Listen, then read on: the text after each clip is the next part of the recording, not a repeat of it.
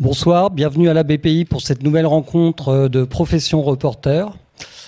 Alors l'actualité nous rappelle encore une fois le rôle important et primordial des journalistes. Euh, nous avons tout d'abord une pensée euh, profonde pour le peuple ukrainien, mais aussi pour tous les journalistes qui sont sur place et qui font leur travail et qui risquent leur vie pour nous informer. La rencontre de ce soir est consacrée au journalisme d'investigation, du journalisme sur le temps long, qui, est à l'inverse justement du reportage d'actualité, mais qui s'y réfère. Alors je, vais laisser tout de suite la parole à Hervé Brusini, euh, président du prix Albert Londres, et qui va nous présenter la soirée et les invités.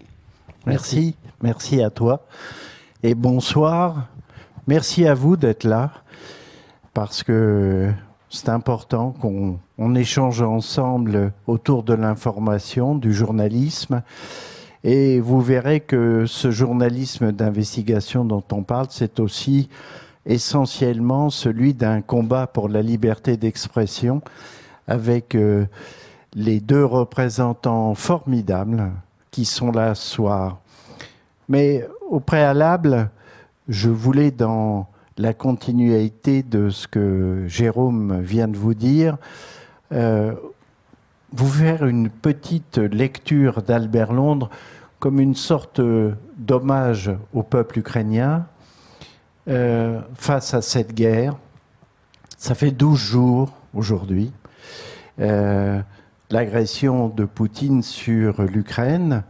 Et puis, euh, pour le courage, bah oui, après tout, disons-le, des équipes, d'où qu'elles viennent, que ce soit des équipes françaises, de tas d'autres pays, ukrainiennes évidemment, et russes, pour avoir un point en commun, un objectif en commun, un projet en commun, simple et en même temps tellement compliqué, c'est-à-dire témoigner de la réalité des faits, de les relater autant que faire se peut tels qu'ils sont.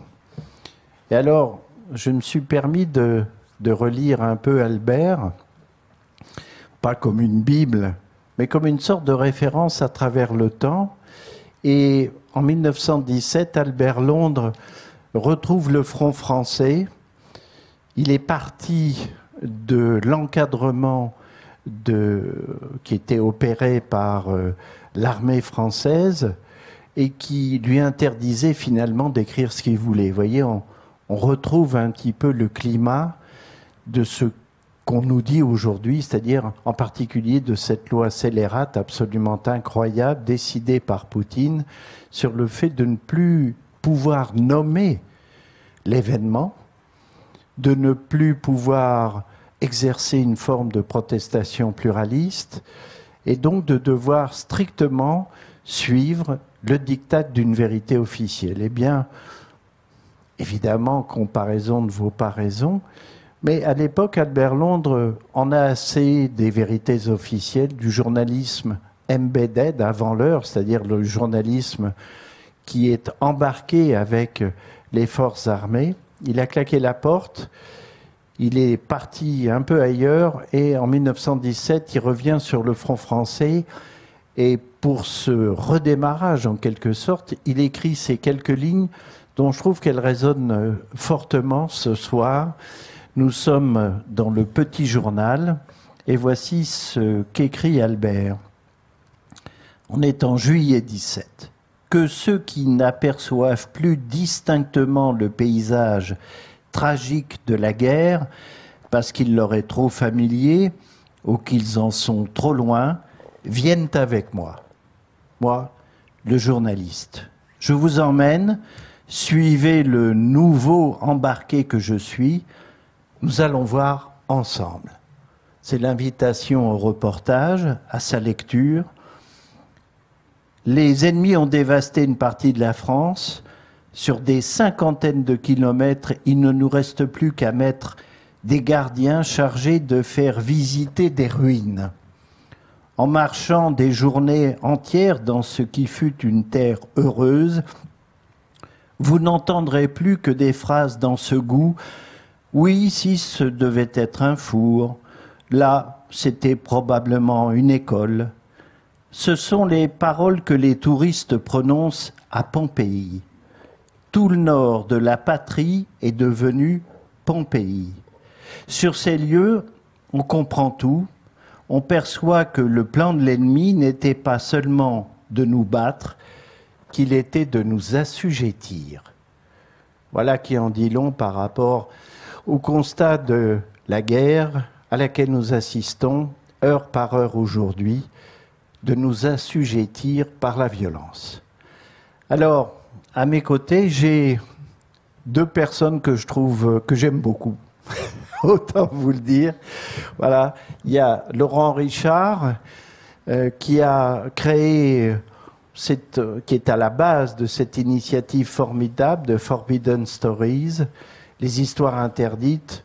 C'est le genre de garçon qui ne supporte pas qu'on menace les journalistes et qu'on les tue, et surtout qu'on arrête le travail d'enquête qu'ils ont entrepris. Alors il s'est dit, eh ben, aucune enquête ne sera laissée de côté, et nous, avec d'autres journalistes, un consortium mondial, on va poursuivre cet effort. C'est une initiative remarquable dont vous pouvez lire aujourd'hui même dans le monde un des derniers épisodes, il nous en parlera, sur euh, une, euh, une mine incroyable au Guatemala, une pollution terrible et des journalistes qui ont été intimidés dans leurs travaux pour dénoncer la surexploitation du lieu. Il a aussi euh, parlé dernièrement d'un logiciel qui a pour nom Pegasus et qui faisait qu'on peut écouter comme ça les smartphones des puissants, comme de tous les journalistes, et donc là aussi empêcher le travail de l'enquête, empêcher la liberté d'expression. Et alors, en ce qui concerne empêcher la liberté d'expression, Sylvain, lui, Sylvain Louvet, nous a fait un film incroyable. Il y a deux ans, il a eu le prix Albert Londres pour un film qui s'appelle 7 milliards de suspects.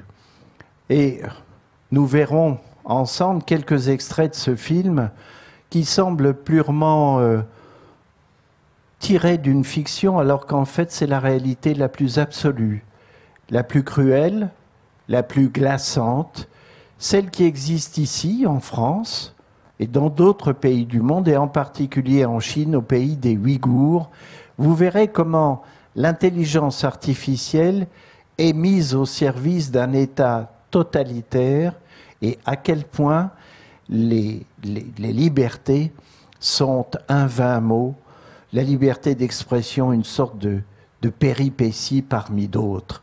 Et donc, euh, voilà, c'est un, un, grand film. Sylvain travaille maintenant chez Brut. Et euh, en ce qui concerne l'enquête et l'investigation, tous les deux euh, sont en quelque sorte dans la pointe du mouvement de ce journalisme très exigeant, Jérôme l'a dit, un journaliste qui est plus au long cours. Alors, comme l'histoire, effectivement, se précipite, et que tout à l'heure, nous verrons dans les journaux télévisés à nouveau cet accablement, cette cette angoisse qui nous saisit et qui saisit d'abord les populations concernées, je voudrais vous demander à l'un et à l'autre comment vous ressentez cette euh, pression des événements, euh, cette pression sur la liberté d'enquêter, la liberté d'informer, sur le choc pour l'information que représente cette guerre. Laurent. Vas-y. Oui, on en a chacun. Merci, Merci Hervé, bonsoir. Euh, très heureux d'être là. Alors la question c'est comment on ressent euh, les événements et, quel impact ça peut avoir sur euh, l'information.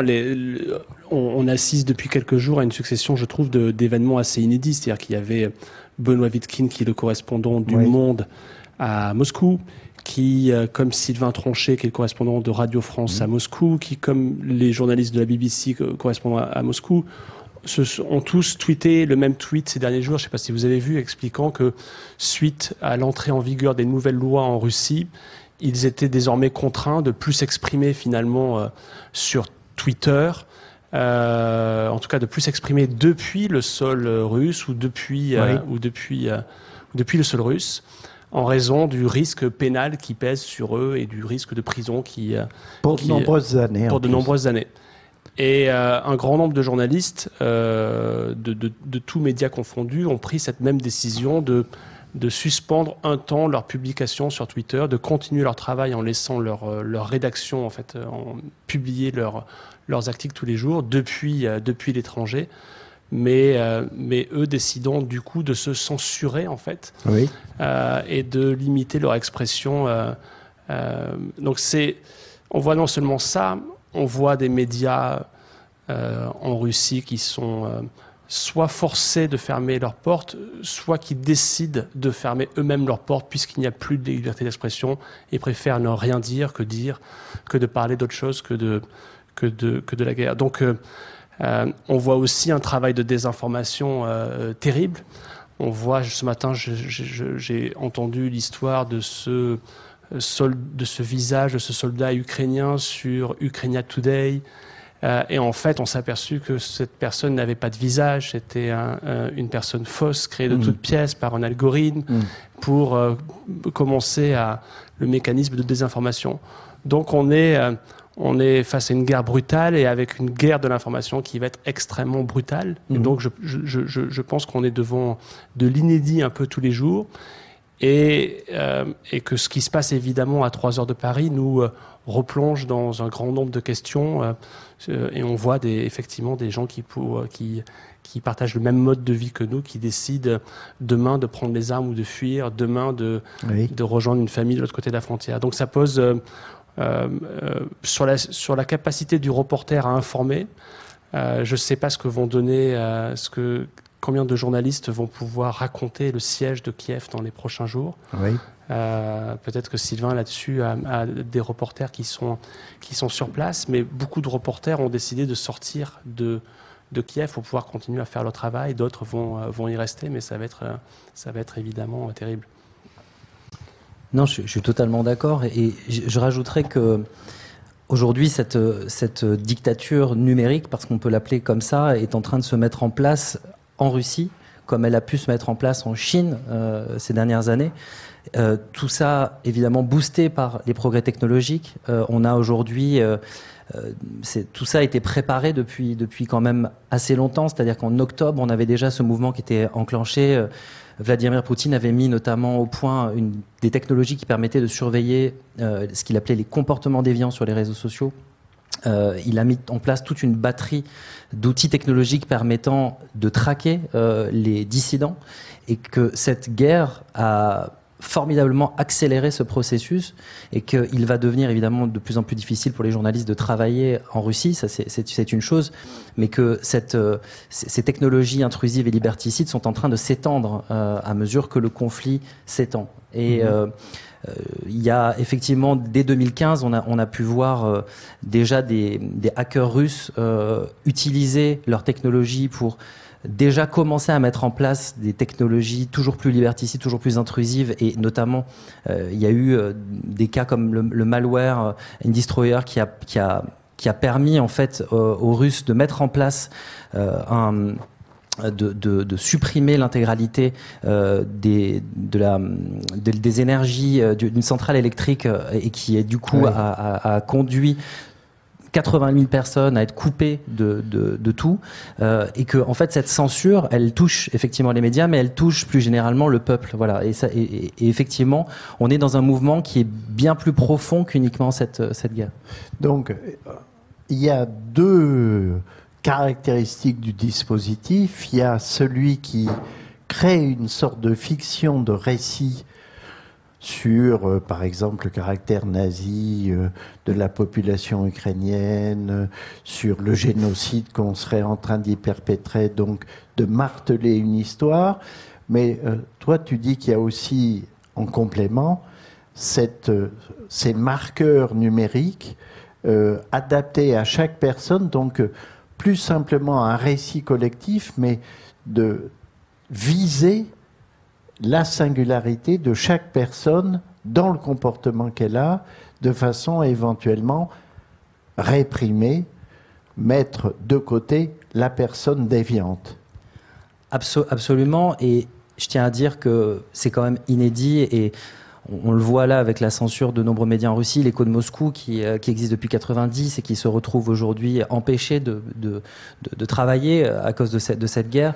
Finalement, c'est pour Vladimir Poutine un moyen extraordinaire de pouvoir réaliser ses rêves les plus fous.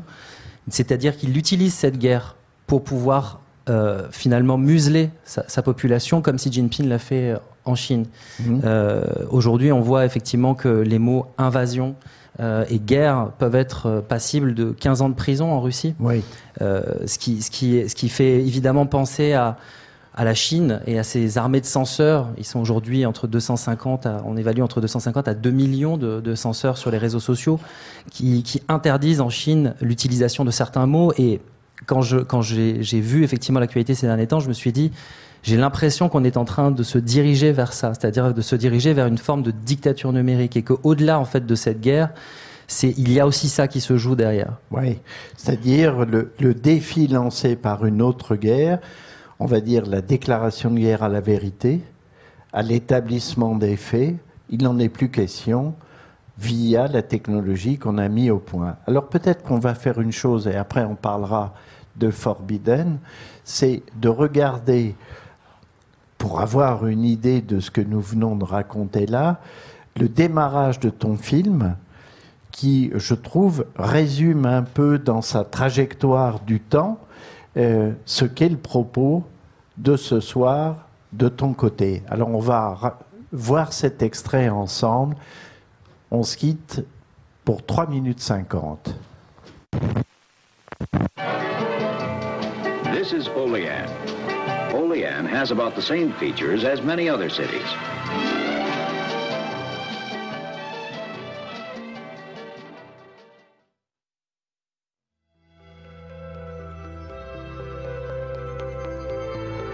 La révolution numérique va-t-elle transformer notre monde en une planète habitée par 7 milliards de suspects? Alors, il n'y a pas de doute, ça fait peur. Donc, merci. Euh, mais on reviendra après sur le fait qu'on n'est pas devant une sorte d'exercice complotiste qui dit attention, c'est l'horreur qui arrive, mais que tout ça est très concret, et en particulier, je dirais, le laboratoire du, du pays ouïghour qui euh, met en action toutes ces technologies. Laurent, lui, a montré qu'un logiciel, dans toujours cette même lignée, pouvait permettre de tout savoir, de tout voir. Ça, c'était Pegasus.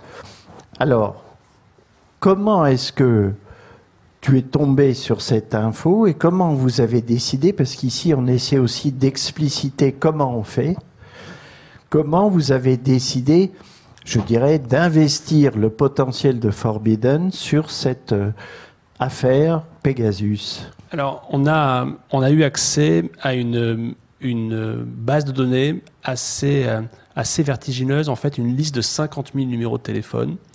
Quand je dis on, c'est Forbidden Stories et Amnesty International. Nos deux organisations ont eu accès à, cette, euh, à, ce même, à ces mêmes datas. C'est-à-dire qu'il y a un lanceur d'alerte à l'origine? Il y a une source qui une confie les documents.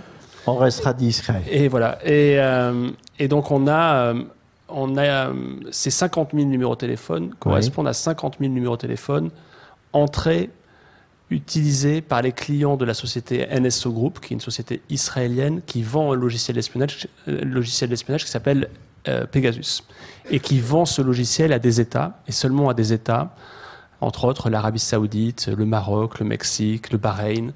Euh, un grand nombre d'États qui euh, ont souvent pour point commun d'avoir une très mauvaise réputation en matière de, de respect des, des, droits de l'homme. Mm. Et ce logiciel Pegasus sert à espionner n'importe qui. On a trouvé dans la liste le numéro d'Emmanuel Macron.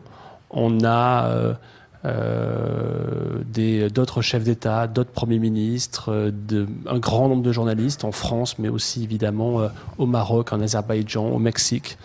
Euh, des, euh, des, diplomates. Euh, on, a, on a donc toute une série de personnalités qui, tout à un moment donné, représentent un danger pour celui qui les surveille. Et, donc ces 50 000 numéros de téléphone, on a commencé par essayer de mettre un nom à ces numéros de téléphone. Et donc avec l'aide du, bureau d'Amnesty International Security Lab à Berlin, on a identifié, essayé d'identifier le plus grand nombre de numéros possibles euh, pour savoir qui avait été la cible. Mais cette liste ne suffisait pas en fait. C'était mhm. le point de départ de l'enquête. En fait, ce qu'il fallait surtout obtenir, c'était la preuve euh, de l'infection réelle. L'infection, c'est le vrai euh, mot utilisé par les spécialistes de la cybersurveillance. Euh, ils ne parlent pas de hacking, ils parlent d'infection, comme si mhm. c'était une pathologie, un virus qui organiquement se développait dans un organisme. Euh, et l'infection euh, se définit par la prise de contrôle totale d'un appareil. Et prise de contrôle totale, ça veut dire pouvoir activer la, caméra, le microphone, écouter les messages, lire les messages, et y compris lire les messages chiffrés. Lire les messages euh, chiffrés échangés, par exemple, sur les, les, les messageries Signal ou WhatsApp qui sont chiffrés, mais en fait Pegasus c'est comme une personne au-dessus de votre épaule qui va lire ce que vous lisez, qui voit ce que vous voyez. Une fois que c'est dans votre téléphone, Pegasus ça prend le contrôle et donc l'opérateur de renseignement euh, qui est au Maroc, au Mexique, en Azerbaïdjan, au Bahreïn, va savoir ce que vous faites, avec qui vous parlez, euh, quels sont vos rendez-vous, quelle est votre source si vous êtes un journaliste, quelle est la prochaine manifestation à laquelle vous comptez participer si vous êtes une militante des droits de l'homme qui se bat contre la corruption au Mexique, qui va savoir euh, quelle va être la prochaine publication de Khadija Ismailova contre le régime d'Ilham Aliyev.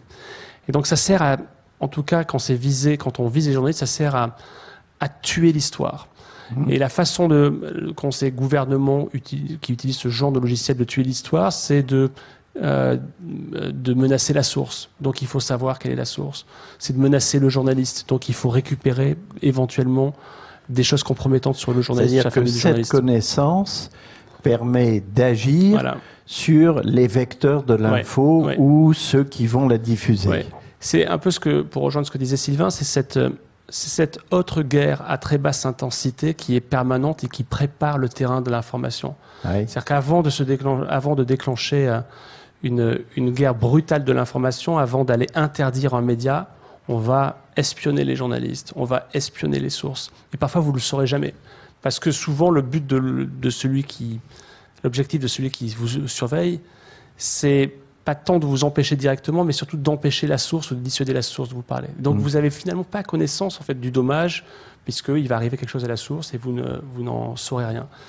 Donc pour revenir au point de départ de Pegasus, Pegasus c'est ça, c'est c'est euh, aussi pour la première fois. Donc on a publié ça en juillet dernier avec 80 euh, journalistes, on a travaillé dessus pendant des mois avec plus d'une trentaine d'organisations de presse, dans le Washington Post aux États-Unis, Le Monde en France, Süddeutsche Zeitung en Allemagne, Le Guardian en Angleterre.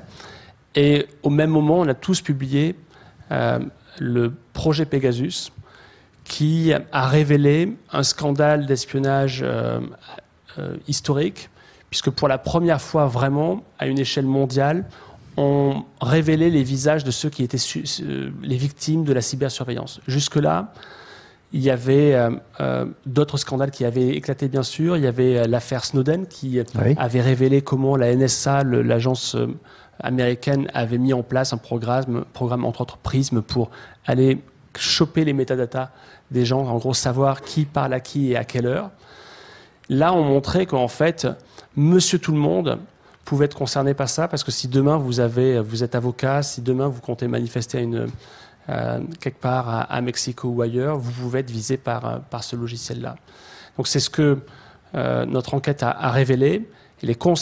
L'enquête a eu pas mal de conséquences dans le monde entier. Lesquelles? Entre autres, les, bon, les États-Unis ont décidé de blacklister la société NSO Group, ce qui est une décision forte, politiquement assez importante d'ailleurs.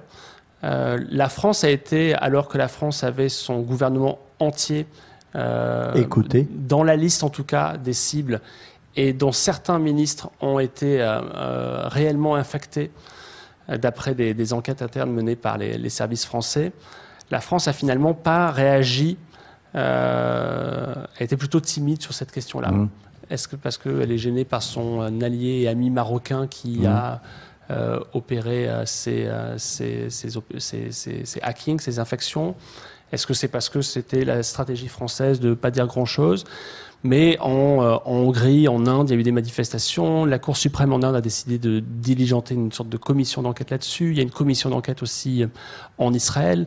Le Parlement européen a décidé cette semaine de lancer une commission d'enquête aussi assez importante euh, sur, sur l'affaire Pegasus pour que, en fait, le vrai problème dans tout ça, c'est qu'il n'y a rien pour défendre le citoyen. C'est-à-dire que nous tous, non seulement la plupart du temps, on ne sait pas qu'on est une victime parce que c'est une attaque invisible. Vous ne savez pas si vous êtes euh, espionné, votre téléphone ne surchauffe pas. Il n'y a aucun signe apparent extérieur. On n'entend pas clic-clac. On n'entend pas clic-clac, on n'entend pas un vieux moustachu qui branche de câble quelque part. et tout. Non, c'est euh, de rouge. C'est euh, ce qu'on appelle l'ère du, du, zéro clic. C'est-à-dire qu'il y a même plus de, on reçoit même plus un lien sur lequel il faudrait cliquer pour oui, être. C'est pas la Stasi de l'époque. Non, c'est une autre une autre époque où euh, l'attaque est invisible. Euh, et, ce qui a été surtout inquiétant, c'est que donc il n'y a rien pour nous protéger. C'est-à-dire qu'il n'y a aucun mécanisme pour euh, soit limiter l'importation ou l'exportation de ces logiciels-là, pour contrôler, pour, pour euh, donner un moyen légal ou judiciaire aux citoyens pour euh, se battre contre la société NSO, ou l'État qui utilise ou, euh, ou tout autre. Alors juste une, une, petite question. on voit bien que ce genre d'enquête est à déflagration internationale. Comment on fait quand on est Forbidden Stories pour envisager, répondre, veiller à tout ça Parce que la vague est énorme. Ah, c'est un, travail euh, complexe et qui prend beaucoup de temps. Euh, c'est jamais facile de coordonner un travail de 80 journalistes, euh, d'une trentaine de rédactions, où tout le monde a un agenda un peu différent. Et notre rôle à Forbidden Stories, et c'est pour ça qu'on a une équipe de, de, choc à Paris ici, dirigée par Sandro Rodrigo, c'est de d'assurer une très bonne coordination. Ça veut dire diviser le travail, ça veut dire s'accorder sur une date de publication, ça veut dire harmoniser la défense légale. Euh, ça veut dire qu'au dernier moment, on va avoir des avocats dans mmh. différents pays, dans différentes rédactions qui vont relire euh, toutes nos histoires et on va se mettre d'accord sur la façon de présenter tel ou tel fait ou d'imputer telle ou telle chose à, à, telle personnalité. Et, et c'est un travail où, qui, qui, est aussi euh, euh, très complexe parce qu'il fallait, quand on a enquêté sur Pegasus, évidemment, il fallait qu'on soit le plus discret possible. Oui. D'autant qu'on enquêtait sur des gens qui espionnent, donc c'était euh, assez oui, challenge. Sans sombrer dans la paranoïa ouais, Sans sombrer dans la paranoïa qui peut être inhibitrice aussi. Bien sûr. Et donc on a euh, mis en place et développé, avec l'aide aussi de, de, de, de l'équipe brillante du Security, Lab à, à Berlin, des moyens technologiques pour pouvoir converser de manière ultra chiffrée, ultra protégée. Et on a utilisé pas mal d'autres outils et appareils pour, pour mener à bien ce, ce projet-là. Mais le journalisme collaboratif, c'est le, nom que porte ce type de journalisme-là. C'est la même chose que ce qui avait été qui avait été à l'origine des Panama Papers, par exemple, ou de Offshore Leaks, ou de, des Pandora Papers. Euh, c'est extrêmement euh, utile aujourd'hui, non seulement parce que ça apporte plus d'impact à nos enquêtes, ça euh, permet aussi d'apporter beaucoup plus de protection.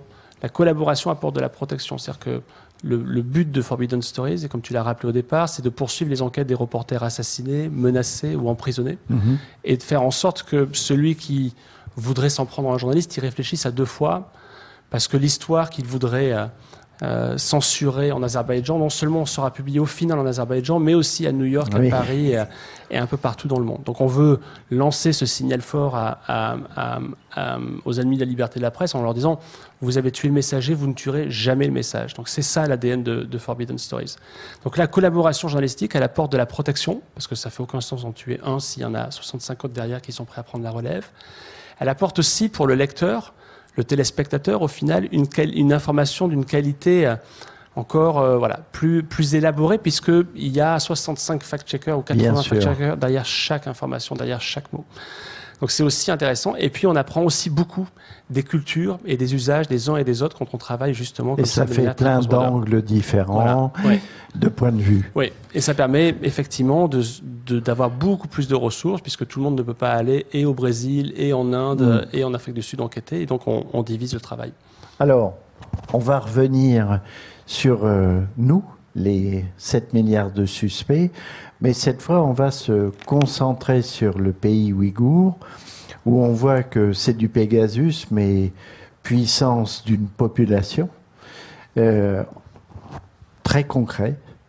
Et donc, on va voir une séquence où tu arrives avec l'équipe euh, sur les lieux, et là, on commence à comprendre comment fonctionne le système. Alors, on va voir cet nouvel extrait, et à nouveau, puisqu'on est abonné à la durée, c'est 3,50.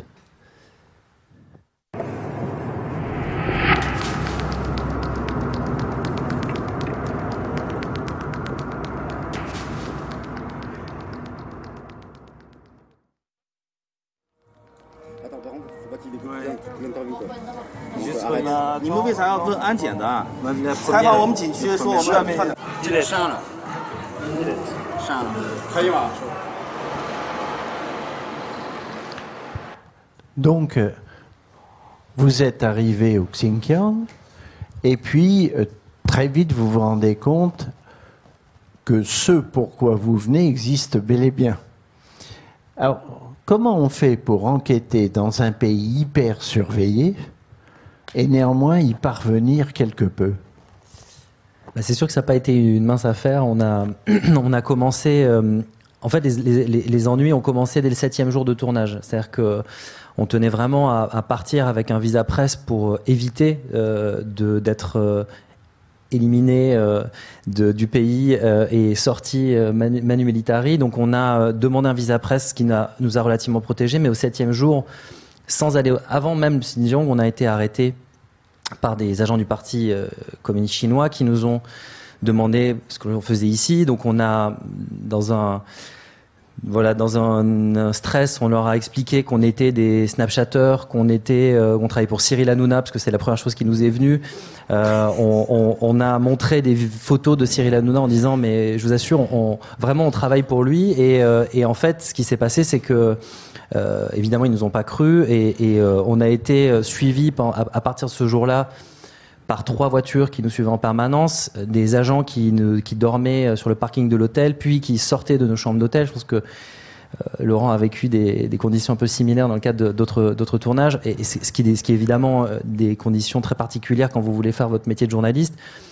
Et puis, ça la surveillance s'est intensifiée quand on a commencé à interviewer des, citoyens chinois. Les citoyens partaient dans des voitures noires du Parti communiste pour se faire débriefer. Euh, on les voyait être euh, voilà, tous euh, globalement en panique en, se disant euh, qu'ils auraient jamais dû nous parler. Donc on a arrêté en, cours de tournage, on a arrêté le tournage, on s'est dit on va peut-être rentrer, et puis finalement on s'est dit on va essayer de, de, bah, jouer un peu les touristes, en tout cas les vrais Snapchatters. On a abandonné le tournage pendant trois jours et on a repris. Et, quand, et exactement comme Laurent, on a mis en place tout un système de protection des données. On a crypté nos disques durs, on a euh, distribué nos rushs au fur et à mesure du tournage. Euh, pour distribuer, c'est-à-dire C'est-à-dire qu'on avait des sources euh, en Chine qui, euh, à chaque étape du voyage, récupéraient nos cartes mémoire. D'accord. Pour, pour les mettre à l'abri. Pour les mettre à l'abri. Et, et quand on est, on a voulu partir au Xinjiang, on est parti en ayant backupé l'intégralité de nos rushs. Wow. On est arrivé ensuite sur place et, et effectivement, bah, les scènes que vous voyez euh, ont été euh, évidemment répétés. On, on, on, a eu beaucoup beaucoup de mal à travailler pour vous dire on, les débriefings pour parler, pour se faire des, des points d'équipe. on les faisait dans des karaokés euh, puisque c'était le seul endroit où on pouvait mettre la musique très très forte pour pouvoir se parler. Voilà, ça a été des conditions très particulières et euh, et quand on arrive au Xinjiang, on se rend compte effectivement qu'on est dans un, dans un, probablement la région la plus surveillée au monde, avec un endroit dans lequel les technologies ont pris une telle place que l'on ne peut plus bouger un œil, une oreille, sans, euh, sans être euh, spoté par le, le, régime chinois. Et donc, ça a été extrêmement compliqué de, de travailler. Les, les, évidemment, euh, il y avait très peu d'informations qui circulaient sur les Ouïghours à cette, à cette époque-là et sur notamment les camps de concentration Ouïghours, mm. euh, puisque évidemment dans cette zone euh, du monde, il y a plus d'un million de personnes qui sont aujourd'hui détenues dans des camps de concentration. Euh, le régime chinois a mis en place une politique de sinisation intensive, c'est-à-dire que la majorité Han en Chine, qui était euh, de l'ordre de 4% en 1949, est aujourd'hui plus de 40%. Donc il y a vraiment une espèce de colonisation des Han. Parce que euh, eux sont turcophones. Ils sont turcophones de religion musulmane. Mm. Et ce qui est assez frappant, c'est que quand on voit ce qui se passe aujourd'hui en, en, en, Ukraine, on entend un peu la même musique, c'est-à-dire que toujours c'est la lutte contre le terrorisme, la lutte contre le fascisme, etc., qui justifie l'injustifiable. Ou pour le bonheur. Ou pour le bonheur, évidemment, et la tranquillité, la sécurité publique, etc. Et quand on est arrivé là-bas, on a été extrêmement surpris de, voir cette batterie technologique euh, mise en place pour réprimer une minorité puisque c'est la raison pour laquelle Xi Jinping a développé toutes ces technologies. Euh, et le bout du bout de notre enquête fait qu'on a découvert euh, un algorithme qui s'appelle l'algorithme IGOP, qui est une plateforme utilisée par les policiers chinois qui leur permet en fait de classer les, les individus par degré de suspicion. C'est-à-dire mmh. que les policiers ont, entre leurs mains un, un, logiciel et un formulaire dans lequel ils remplissent euh, des cases et dans ces cases, c'est si vous détenez des documents sur votre téléphone liés au Coran, si vous avez des appareils de musculation et que vous avez une consommation d'énergie trop importante chez vous, euh, vous pouvez être considéré comme suspect par le régime chinois. Et, et ces formulaires-là sont envoyés à une plateforme et l'algorithme va ensuite déterminer qui va partir dans des camps de concentration. Voilà. Et qui, est pour nous, euh, euh, voilà, on a souvent utilisé ce mot de, dictature 3.0, de totalitarisme numérique. Et, effectivement, on peut pas s'empêcher quand on voit le conflit là en ce moment en Ukraine et puis les dispositions prises par le régime russe, on peut pas s'empêcher de faire ce parallèle. Euh, mmh pour la petite anecdote qui n'en est pas une, euh, Vladimir Poutine a lancé en octobre dernier, euh, euh, je crois, un, un, grand programme de caméras reconnaissance faciale dans les établissements scolaires. Il a mis sous surveillance 1608 écoles et il envisage de déployer ces caméras reconnaissance faciale dans 43 000 établissements. on a un président qui est convaincu que, comme Xi Jinping, que la technologie va lui amener de la sécurité. Mmh et évidemment qui cible toujours une minorité. C'est-à-dire, euh, c'est toujours, euh, on part toujours avec des intentions. Euh, en tout cas, on affiche ça à la population louable, qui est se protéger contre un risque terroriste. Là, voilà, risque, ce qu'il expliquait de le, nazisme en, parlant des Ukrainiens. Et au final, on se rend compte qu'on on se retrouve dans une société extrêmement verrouillée, sous cloche, comme on a pu voir au, Xinjiang. Alors, je trouve que, si tu veux, ce que tu es en train de décrire euh, rappelle aussi ce que tu dis euh, dans le film sur le reste de la population chinoise avec le crédit social, où celui qui dévie, même s'il n'est pas ouïghour, mais parce qu'il se comporte mal, il y a une échelle également de la bonne citoyenneté. Donc on voit que c'est quelque part l'intégralité de la population. Les Ouïghours, eux, sont réprimés et peuvent être mis dans des camps, mais le reste de la population est lui aussi classifié, scruté, examiné en fonction euh, des qualités officielles dont il doit faire preuve et pour pouvoir euh, rester membre du Parti communiste, jouir d'un certain nombre d'avantages. Donc c'est c'est un dressage et une observation globale de toute la société chinoise et quand on dit toute la société chinoise, ça veut dire quelques milliards. Oui, et puis les, les, Chinois sont beaucoup, évidemment, beaucoup moins rétifs, beaucoup plus, beaucoup plus ouverts à être surveillés parce que c'est dans leur culture. En, en, Chine, il y a euh, ce qu'on appelle le Dong Han, c'est un petit carnet qui vous suit tout au long de votre vie. Euh, le Parti communiste, en fait, note chaque étape de votre vie, vous surveille dans un petit carnet, et en fait, ce n'est que l'étape euh, d'après. C'est-à-dire que ce n'est que l'étape euh, finalement technologique de, du Dong'an. C'est-à-dire que on a tourné évidemment dans une ville qui s'appelle Rongchen, qui est une ville dans laquelle est testé en ce moment le système de notation des citoyens en Chine, le système de crédit social qui a été rendu obligatoire.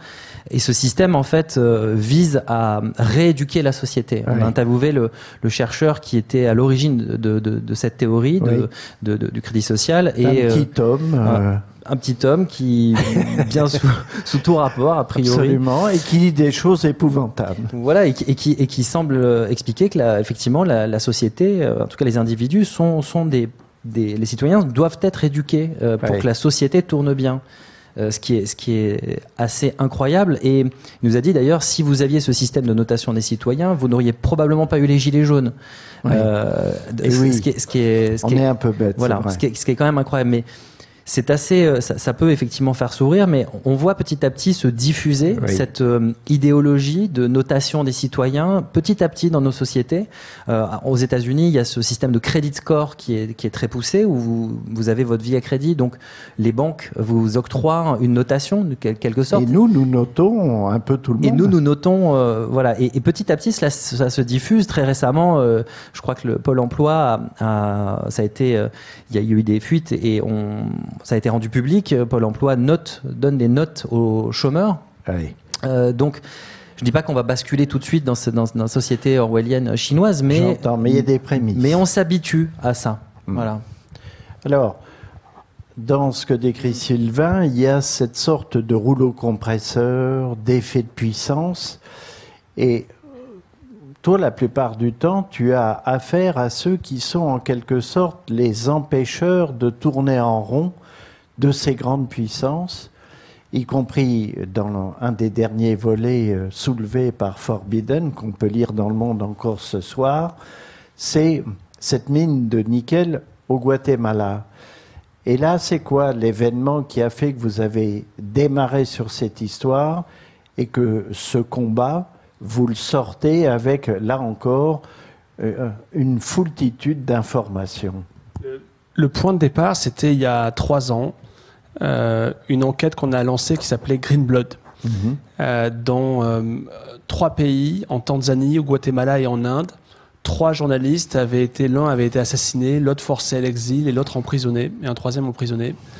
Les trois ne se connaissaient pas, mais les trois enquêtaient sur la même histoire, le même sujet sans le savoir.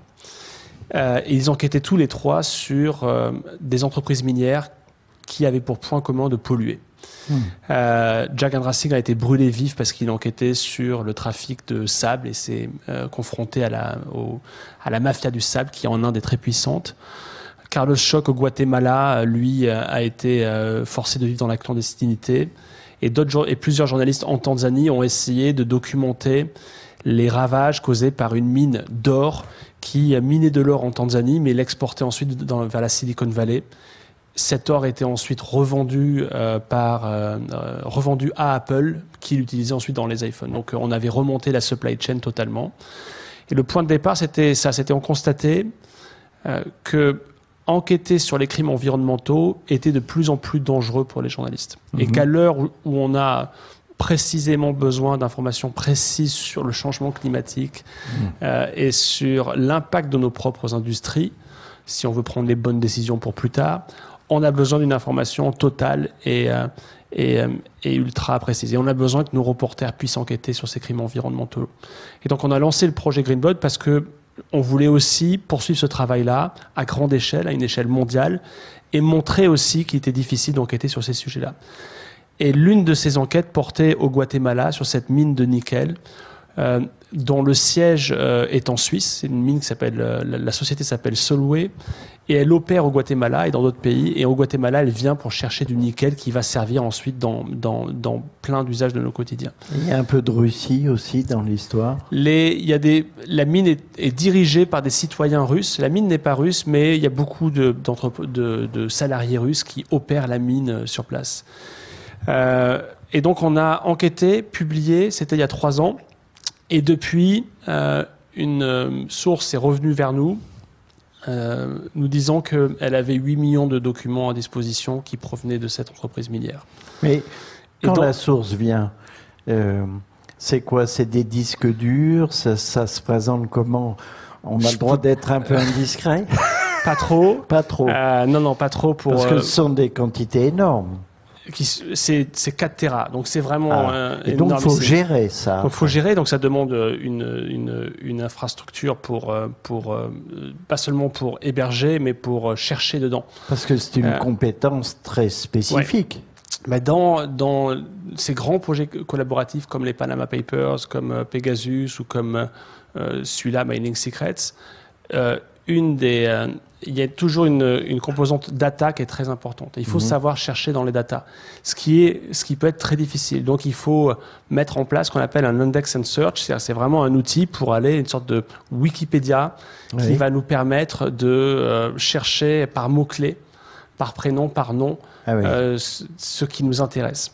C'est comme ça qu'en rentrant les mots-clés, par exemple, des journalistes de Forbidden Stories qui étaient venus il y a trois ans au Guatemala enquêter, on a trouvé qu'ils avaient été, on a trouvé des vidéos où nos propres journalistes étaient filmés par des agents de sécurité de la mine qui les suivaient dans les rues de la ville où ils étaient euh, descendus et qui les filmaient dans tous leurs contacts et qui les photographiaient à la longue focale. Donc vous avez pu lire à livre ouvert, après coup, la surveillance dont vous aviez fait l'objet. Oui, alors ça c'est assez... Euh, c'est c'est pas drôle, mais ça reste assez léger au regard de ce qui arrive. De l'enjeu. et de ce qui arrive aux journalistes au Guatemala, qui eux ont été euh, fichés tous les jours, photographiés tous les mm. jours, filmés à leur insu.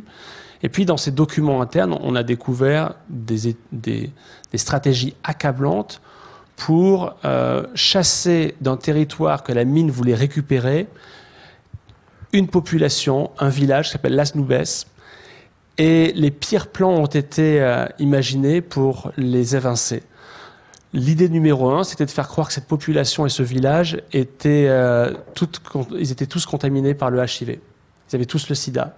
L'idée numéro deux, c'était de faire partir des incendies tout autour du village pour les chasser du territoire. L'idée numéro trois, c'est de colporter d'autres rumeurs de maladies euh, sur, sur ces populations-là.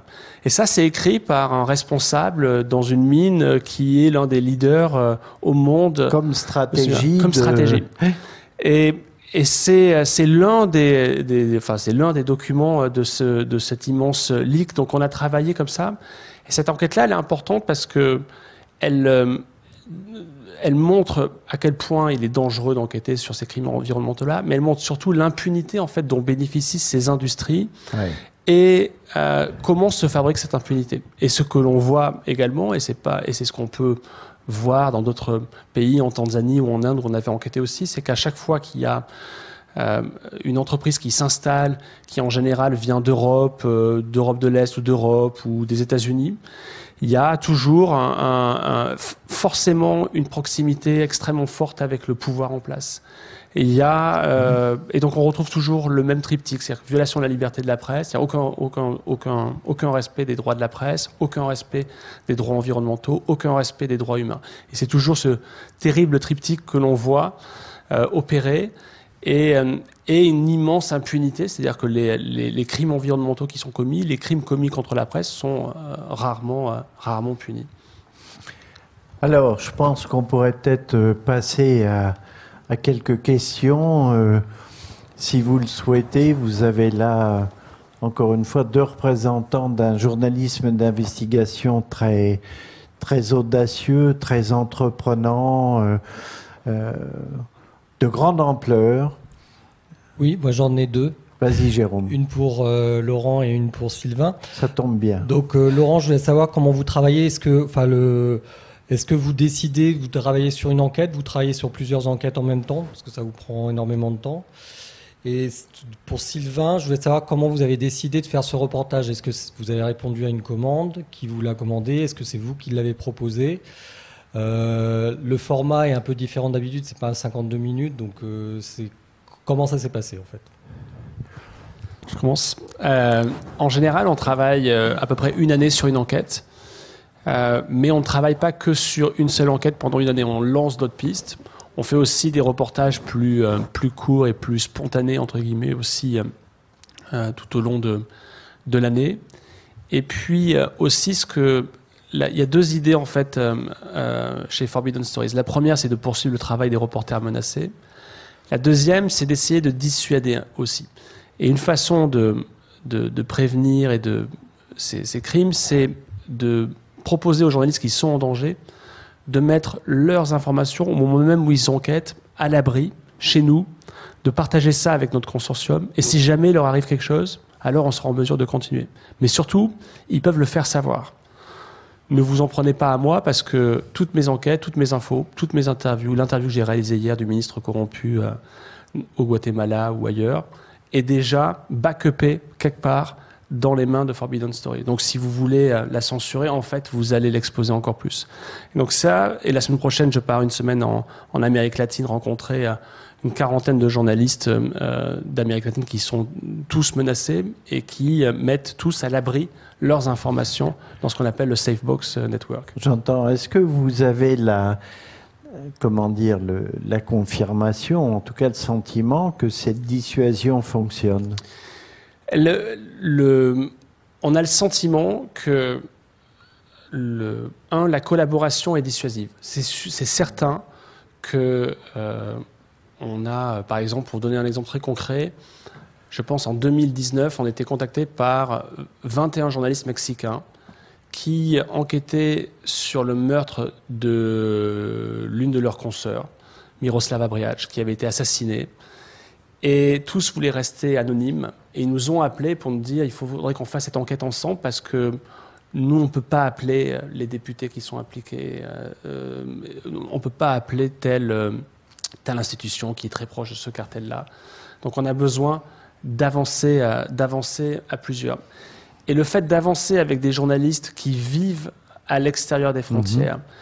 euh, à qui finalement il ne va pas arriver grand-chose. Nous, il ne va rien nous arriver à Forbidden Stories à Paris. Euh, euh, et donc c'est la liberté de la presse dont on dispose ici, on peut en faire bénéficier les autres. Donc oui, cette collaboration et le fait d'avancer en réseau et dissuasif. Après, la réalité, c'est que chaque jour au Mexique ou chaque semaine, il y a toujours des meurtres commis contre les journalistes. Et puis partout dans le monde. Et Forbidden Stories, on n'a évidemment pas ni la naïveté de croire qu'on va euh, euh, stopper ces assassinats commis euh, tous les jours ou presque contre les journalistes dans le monde. Mais ce que l'on souhaite, c'est déjà insuffler une autre dynamique dans notre métier de considérer que quand un journaliste au Mexique meurt, c'est pas seulement un drame mexicain, c'est un drame pour la liberté de la presse. Et c'est pas seulement une histoire mexicaine, l'histoire du, cartel, c'est une histoire mondiale parce que ce même cartel va vendre de la drogue chez nous, hmm. va avoir euh, des complices chez les trafiquants néerlandais. Donc toutes les histoires sont globales. Donc un meurtre local est une histoire globale. Donc on veut aussi envoyer, euh, on veut aussi connecter les journalistes qui sont en danger et qui vont tous les jours sur le terrain.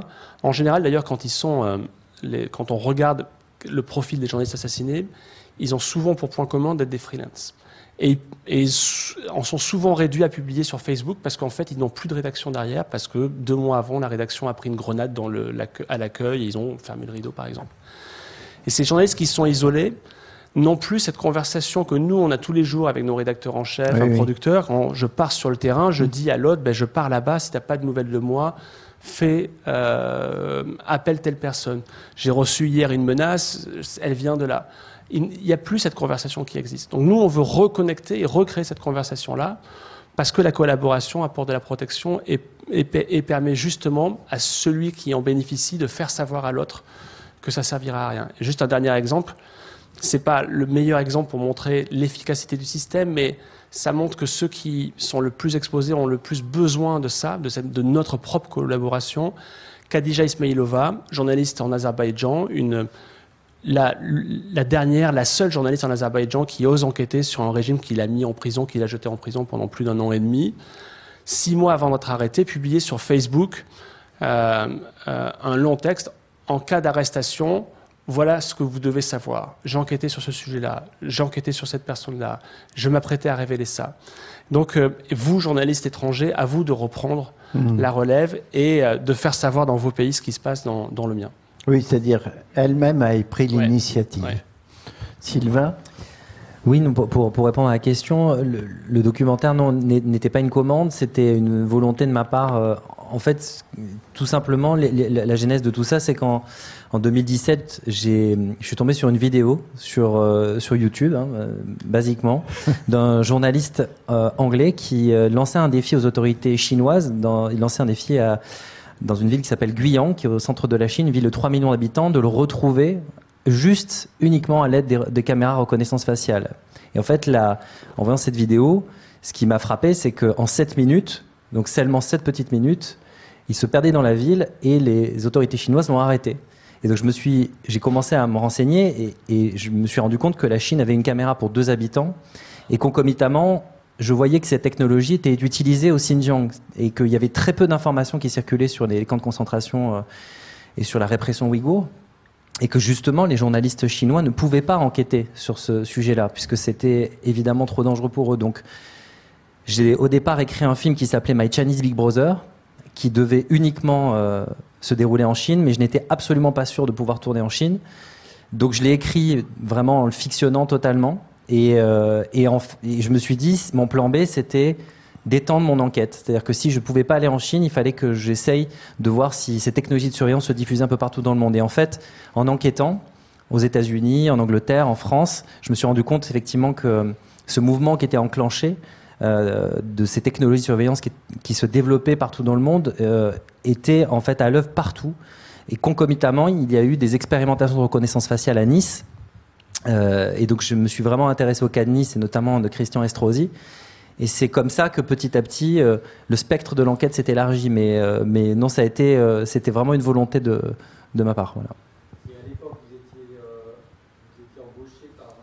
Travailliez pour un journal, vous étiez salarié ou vous étiez en freelance? Parce qu'il y a quand même la, question de, d'enquêter, vous l'avez évoqué euh, Laurent, euh, beaucoup de freelance, comment on finance ces enquêtes? J'étais freelance euh, et je travaillais comme pigiste dans une agence de presse.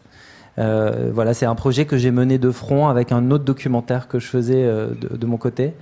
Du coup, comment, comment financer votre voyage en Chine, l'emploi le, d'un interprète, d'un fixeur, de tout ça euh Alors le, schéma, pour, pour expliquer un peu comment ça fonctionne, on a toujours euh, donc une période de pré-enquête qui dure à peu près, euh, sur, là, sur un 90 minutes, c'est souvent 3-4 mois d'écriture de dossiers, de, de, on passe énormément de coups de téléphone, on essaye d'identifier ce qu'on va pouvoir faire, pas faire. Euh, donc ce, moment-là est souvent financé par nous, les, journalistes. Euh, on a toujours voilà, une envie de, porter le sujet le plus loin possible. Et puis souvent, on, se dit, euh, bah, on n'a que nos deux petits bras et parfois on est aidé de, jeunes journalistes qui nous filent un coup de main, mais c'est pas si fréquent. Et, et, ensuite, quand on écrit ce dossier, on le dépose à la chaîne et la chaîne met en général quelques mois, des fois deux, des fois trois, des fois six, euh, six mois avant de, dire oui ou non. Et, et là, Arte est parti assez vite parce que la thématique les intéressait. Et il a fallu trouver des fixeurs, qui, donc des personnes qui, vont, qui allaient nous aider sur place pour pouvoir aller en Chine. J'ai essuyé, je pense, une dizaine de refus. Euh, pour tout vous dire, quand je suis arrivé en Chine, j'avais réussi à trouver un jeune qui était d'origine française et qui parlait chinois. Il, quand on est arrivé sur place, le premier jour, on avait, on avait 25 jours sur place, il m'a dit je veux plus faire le projet. Donc euh, on s'est retrouvé en se disant bah, non, il va falloir que on se remonte les manches et, et, si tu ne veux pas aller au Xinjiang, on, on, on trouvera quelqu'un d'autre, on le fera nous-mêmes, mais on peut comprendre que ça, ça comporte des risques. Et finalement, il a, il a pris son courage à deux mains et il nous a suivis tout le long, sauf au Xinjiang. Mais oui, ça, ça, a, été une, ça a été une aventure euh, assez, euh, assez compliquée, ce, ce, film.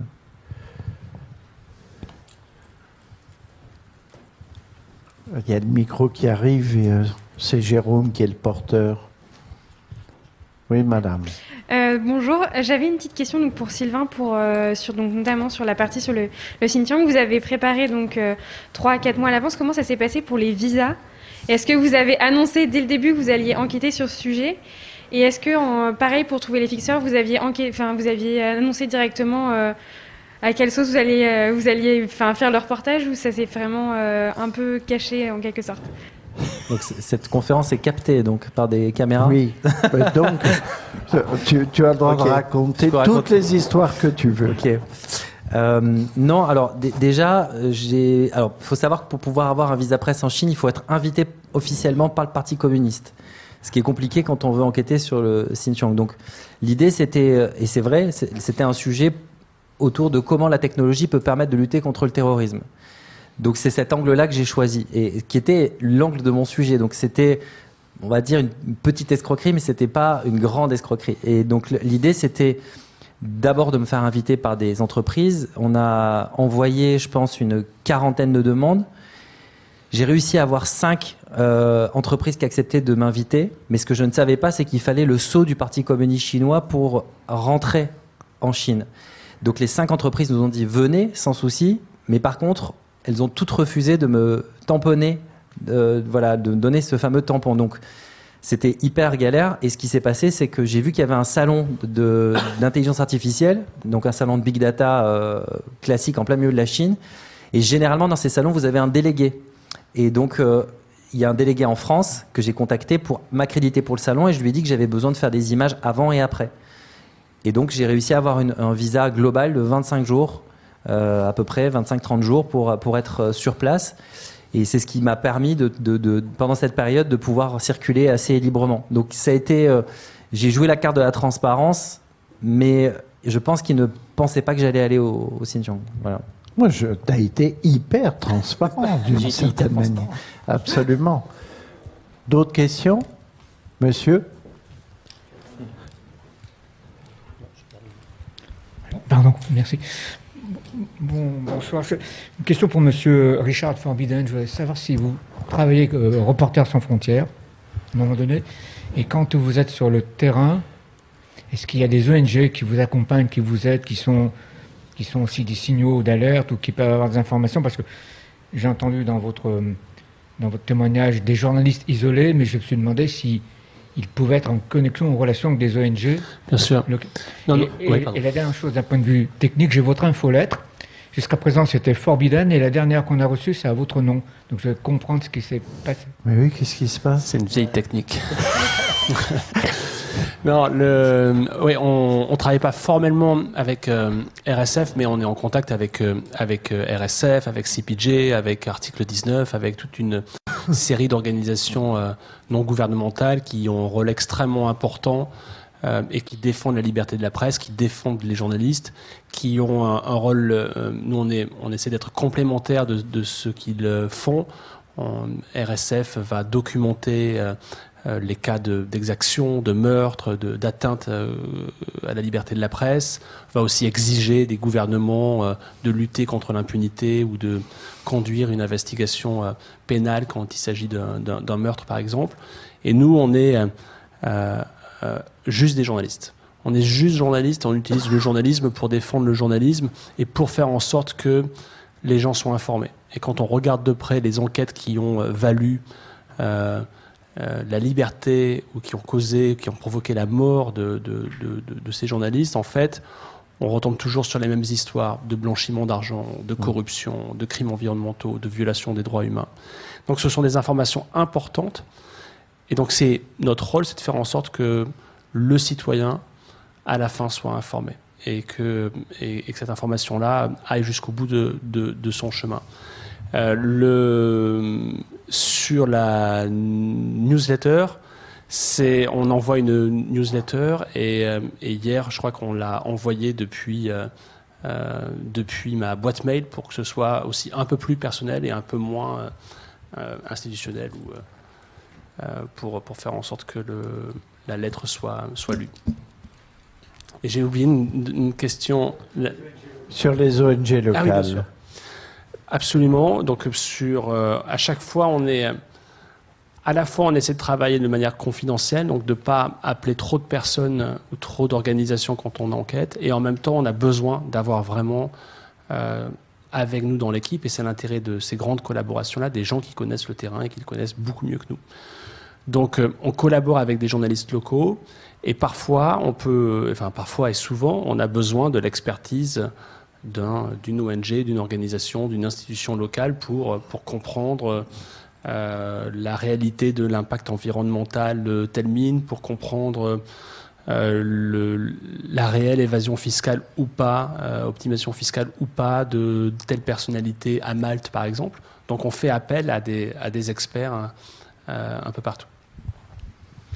Alors moi j'avais une question pour Richard et Sylvain.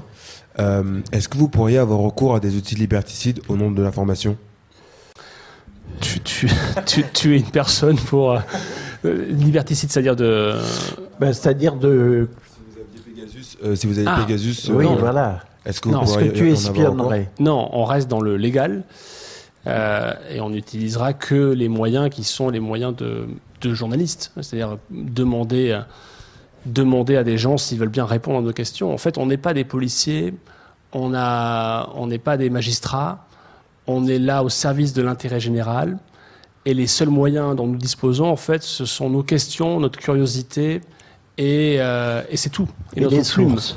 Et nos sources. Mais les sources, ce sont, euh, c'est vous, c'est moi, en fait, ah c'est des gens qui ont euh, à un moment donné une information et qui décide de la porter à la connaissance de tel journaliste parce que elle pense que ça c'est important pour la communauté et pour, pour l'ensemble. Donc euh, non, on peut, on peut, on peut pas se permettre d'utiliser des, des, moyens liberticides. Après, il y a toujours, euh, il y a eu des débats sur l'usage de la caméra cachée, par exemple. Peut-on ou pas filmer une personne à son insu? Il y a toujours des questions.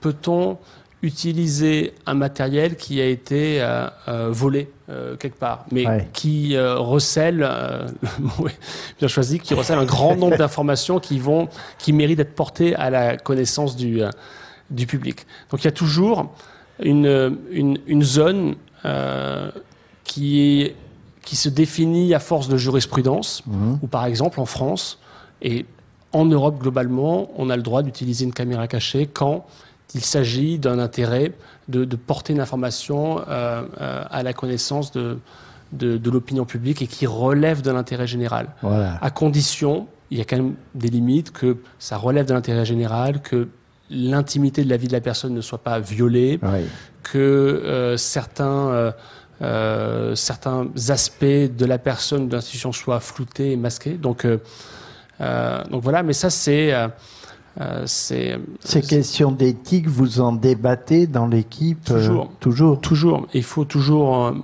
en débattre. Après, il y a des standards qui sont là. et vous avez votre propre expérience accumulée. On a une expérience accumulée et on a et en plus on travaille en réseau avec des reporters américains, anglais, qui vont tous avoir une façon de faire différente. En en Angleterre, par exemple, au Guardian, où les lois pour les lois euh, sur la presse sont beaucoup plus difficiles. Quand on est un journaliste anglais, c'est difficile de publier. Euh, il faut envoyer les questions à la partie adverse au moins deux semaines à l'avance. Et il faut que les questions soient ultra précises.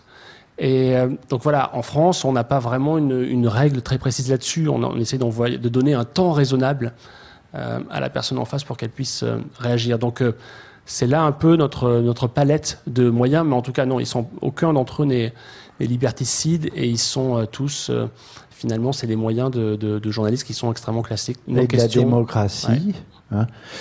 Sylvain Non, je, voulais juste rajouter que dans l'investigation aujourd'hui open source, on peut faire énormément de choses. C'est-à-dire que si on sait se servir d'Internet, si on sait se servir euh, par exemple de la rétro-ingénierie, c'est-à-dire le fait d'aller plonger dans les lignes de code, dans les algorithmes, c'est totalement légal et ça nous ça révèle énormément de choses. Donc parfois, on n'a même pas besoin de franchir la ligne rouge pour avoir des informations.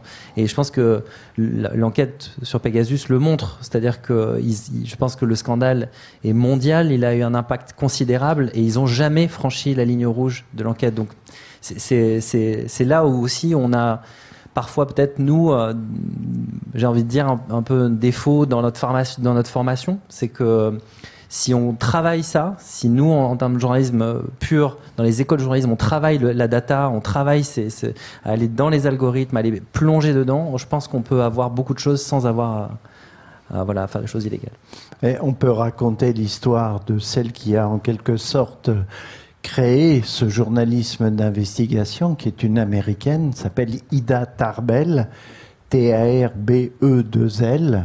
Ida Tarbell c'est une jeune femme qui euh, enquête en fait sur Balzac, Victor Hugo à Paris et un jour son père l'appelle et lui dit euh, parce que lui il fabrique des barriques pour mettre le pétrole et il lui dit ça serait bien que tu viennes euh, enquêter pour moi parce qu'il y a un type en face de moi il s'appelle Rockefeller et franchement il utilise des moyens qui sont pas corrects.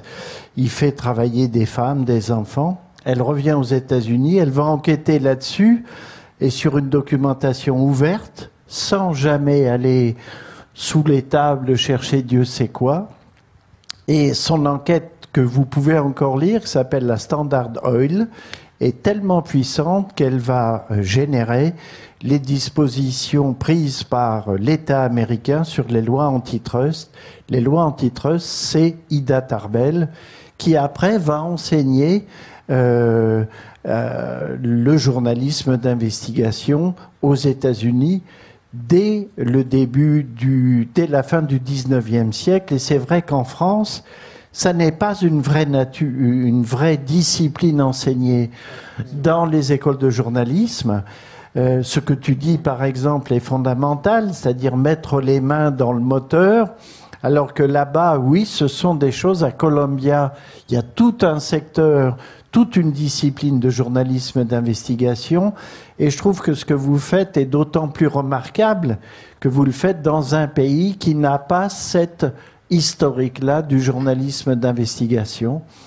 En tout cas, je pense qu'on va peut-être arrêter là. Si vous n'avez pas, si, il y a une petite question là. On va prendre la dernière. Je suis sûr qu'elle est formidable. Elle est forbidden, non pas forbidden. C'est pas une question en fait, mais c'est. Oui, madame. C'est quelque chose qui est un peu peut-être abstraite. Je vais, je vais, je vais le dire quand même. Euh, dans le métier de journalisme, est-ce que, par rapport à tout ce qu'on voit, c'est-à-dire il y a beaucoup de morts de, journalistes, hein, et ça, ça fait quand même mal au cœur un peu. Est-ce que il y aura euh, la possibilité de créer une branche qui est discrète, complètement discrète quand il s'agit d'investigation ou de ou voilà de travail dans des pays qui sont très dangereux ou dans des choses inhumaines ou dans des terrorisme ou dans des choses qui sont confrontées au danger, c'est-à-dire d'éviter euh, qu'il soit visible, qu'il soit connu, qu'il soit euh, GIA, de choses comme ça, quoi, de mm. sorte de. Est-ce qu'il y, y, aura une possibilité de créer C'est utopique un peu, mais bon, euh, euh, les morts qu'on voit, c'est-à-dire, moi, je regarde plusieurs chaînes de toutes les langues et je vois que beaucoup de journalistes sont victimes euh, de, de, de, ces choses-là et on les envoie, on les envoie comme ça, euh, confronter le danger, euh, comme si on les envoie à la mort, contre de la mort en fait. Est-ce qu'il y aura possibilité de lutter et de créer une branche qui est discrète, inconnue, qui, qui va dans des pays de voilà de, une sorte de service secret du journalisme, comme la Chine, comme je ne sais pas quoi. Voilà, c'est long à expliquer, mais c'est ça. En mais de, en réalité, dans, dans un grand nombre de, de pays dans certaines zones d'un grand nombre de pays, il y a des collectifs anonymes de journalistes. Absolument. Qui euh, ne, peuvent pas, ne peuvent pas se permettre de signer l'article avec leur nom. Mm. Il y a un grand nombre de rédactions qui, euh, ou de journalistes qui utilisent des VPN pour cacher euh, euh, pour cacher en fait leur présence sur un territoire, pour pas qu'on puisse intercepter leur connexion avec le Wi-Fi, qu'on ne sache pas depuis quel ordinateur cet article a été publié. Donc le travail d'anonymiser et de travailler sous le radar en étant le plus anonyme possible, ouais, c'est une c'est une réalité. Je parlais de l'enquête avec les, menée avec les, les journalistes mexicains. C'est le collectif du 5 mars, parce que le 5 mars, c'est le jour où Miroslava a été assassinée. Il y a 21 journalistes dedans et personne ne connaît euh, leur nom, ou alors on est très peu vraiment à les connaître, mais, mais, euh, mais absolument, c'est souvent l'une des, euh, l'une des premières répercussions quand il n'y a plus de liberté de la presse. Les journalistes se cachent pour écrire quand ils peuvent continuer à écrire. Vous êtes combien au bureau à Paris? On est 12 personnes en permanence. Bah, et après, on travaille avec plus d'une centaine de, une centaine de journalistes, 100, euh, 120 journalistes dans le monde entier et une quarantaine d'organisations de presse. Si tu peux leur faire passer tous les remerciements de la salle qui est là, on sera bien content. Merci beaucoup euh, Sylvain et donc à toi aussi d'être venu Laurent. Je vous remercie beaucoup et puis bravo à ces deux confrères. Merci. Un dernier mot. Euh, merci à Laurent Richard, à Sylvain Louvet, merci à Hervé Brusini d'avoir animé cette rencontre. Merci à Capa pour euh, de nous avoir prêté le film. Je remercie euh, Thomas, Alexandre et Renaud en régie. Je vous souhaite une excellente soirée. Cette, euh, cette rencontre a été captée et sera diffusée, sera rediffusée sur notre site internet.